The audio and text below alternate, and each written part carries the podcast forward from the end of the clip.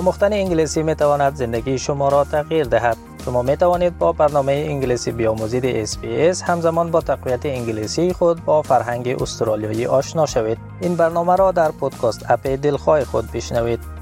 شنونده های عزیز حال وقت صحبت با سامنوری همکار بخش نشرات اینترنتی ما رسیده که اونا درباره موضوعات مهمی که ای هفته رخ داده و در وبسایت ما هم نشر شده توضیحات میتن در صفحه اینترنتی SBS به زبان دری با آدرس sbs.com.au دری هر روز مطالب جالب و دانستنی درباره تازه ترین رویدادها و تحولات در بخش های گوناگون اجتماعی، سیاسی، اقتصادی، فرهنگی و غیره نشر میشه.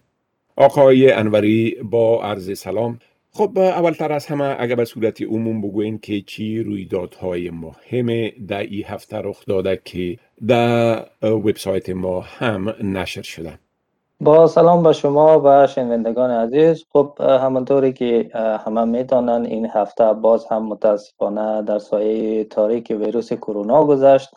در حال حاضر حدود نصف نفوس استرالیا تحت قرنطینه قرار داره و وضعیت شیوع ویروس در ایالت نیو ساوت ویلز به شدت رو به وخامت است. در جریان هفته آمار روزانه ایالت برای دو روز پی هم رکورد زد. دامنه شیوع ویروس به منطقه غرب سیدنی هم کشیده شد.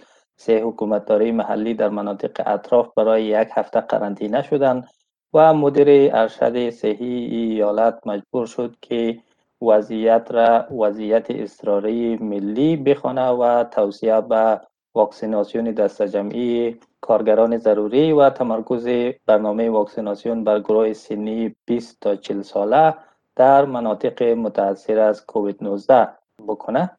مدیر ارشد صحی ایالت همچنین مکررا از مردم خواست که واکسن استرازنکا بزنند. در ویکتوریا قرنطینه عمومی برای یک هفته دیگر تمدید شد هرچند آمار روزانه ایالت هم به بالاترین سطح خود در سال 2021 رسید ولی آمار روز جمعه سبب شد که امیدواری های خلق شوند که مقام ها در حال سرکوب ویروس هستند. ایالت روز جمعه 14 مورد محلی ثبت کرد که منبع ابتلای تمام اونها شناسایی شده. و ده تنشان کل دوره عفونتزایی خود را در بین جامعه سپری کرده این هفته همچنین شیوع نوع دلتا در استرالیای جنوبی نیز سبب وضع محدودیت های جدید در ایالت شدند. همچنین کوینزلند روز جمعه اعلام کرد که یک خدمه پرواز اهل ایالت که به تازگی مبتلا به کووید 19 تشخیص شده احتمالا در جریان شش پرواز محلی عفونتزا بوده. همچنین با بالا گرفتن انتقادها نسبت به برنامه واکسیناسیون عمومی کووید 19 استرالیا نخست وزیر اسکات موریسون مجبور شد به خاطر تاخیرهای پی در پی در برنامه بالاخره از مردم عذرخواهی کنند صبح روز جمعه گرگ هان وزیر صحت فدرال اعلام کرد که اداره محصولات درمانی استرالیا واکسن فایزر را برای استفاده در کودکان 12 تا 15 ساله تایید کرده.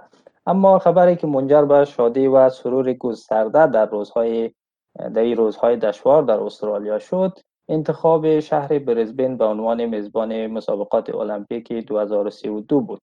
شام روز پنج شنبه کمیته بینالمللی المپیک طی یک رایگیری در شهر توکیو در ژاپن برزبن را به طور رسمی به عنوان میزبان مسابقات المپیک و پارالمپیک 2032 انتخاب کرد. علاوه بر این مطالب درباره استرداد یا برگشت مالیاتی بررسی امکان حضور مجدد دیپلماتیک و اطلاعاتی استرالیا در افغانستان سوزاندن مدال های خدمت توسط سربازان سابق ارتش در اعتراض به توجهی حکومت به ترجمان های افغان و پیام های عیدی علمای مسلمان استرالیا داشتیم خب شما درباره معذرت خواهی از جانب سکات موریسن به خاطر تاخیرهایی که در روند تطبیق واکسین ها در استرالیا صورت گرفته صحبت کردین. اگر لطفا در ای باره یک مقدار توضیحات بتین بله همانطور که اشاره کردم اسکات موریسون مجبور شد تحت فشارها و به خاطر تاخیرهای پی در پی در برنامه واکسیناسیون کووید 19 از مردم عذرخواهی کنه و ساعت بعد از او خبر داده شد که اداره محصولات درمانی استرالیا واکسن فایزر را برای کودکان 12 تا 15 ساله تایید کرده. گریگ هانت وزیر صحت روز صبح روز جمعه 23 جولای به شبکه هفت گفت که اداره محصولات درمانی یا TGA واکسن فایزر را برای تمام اطفال شامل گروه سنی 12 تا 15 ساله تایید کرده. هرچند انتظار نمیره که کودکان شامل گروه به این زودی ها به واکسن دسترسی پیدا کنند.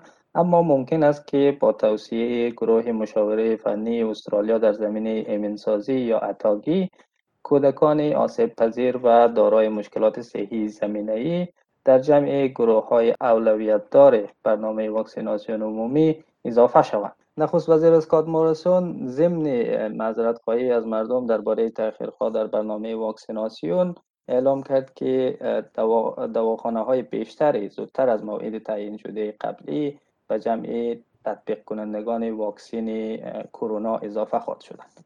بله خب مسئله دیگه تصمیم حکومت فدرالی برای فرستادن دوباره دیپلمات ها به افغانستان است. اگر لطفا در این باره معلومات بتین که این تصمیم چطور گرفته شده و مخصوصا که بسیار زود پس از ای که دیپلمات ها را خارج کردن و تمام اساکر از افغانستان خارج شد اساکر استرالیایی حال دوباره تصمیم گرفته شده که بعضی از دیپلمات ها را به افغانستان بفرستن.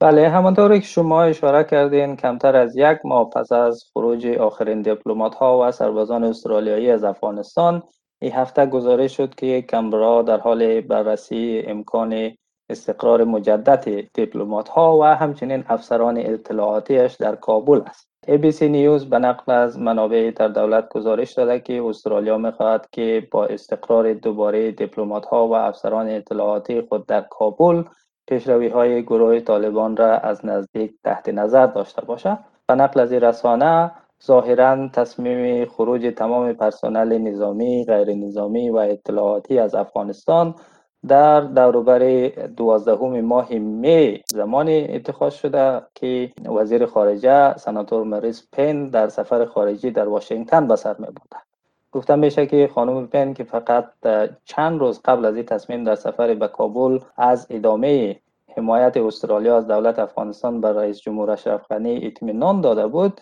تمایل چندانی به خروج کامل از افغانستان نداشته به گزارش ABC سناتور پن هنوز تمایل دارد که برای بازگشت محتاطانه به افغانستان طی ماههای آینده برنامه ریزی کنه هرچند در حال حاضر کدام برنامه ریزی رسمی برای بازگشت به افغانستان روی دست نیست اما نظر اولیه این است که ابتدا افسران اطلاعاتی استرالیا در مقر سازمان CIA در کابل مستقر شوند و بعد اگر وضعیت به اندازه کافی ایمین تشخیص داده شد دیپلمات های استرالیایی ممکن است به پایتخت افغانستان بازگردند اما بازگشایی سفارتی که در پشت دیوارهای بلند منطقه سبز کابل واقع است بلافاصله در دستور کار نخواهد بود بلکه استرالیا در نظر دارد که از ایالات متحده آمریکا یا بریتانیا درخواست کنه که دیپلمات های کشور را برای مدتی در سفارت خود جا بدن بله خب بسیار تشکر آقای انوری از این معلوماتتان و فعلا شما را به خدا می سپارم. روز خوش و آخر هفته خوش برتان آرزو می کنم. تشکر از شما خدا نگهدار.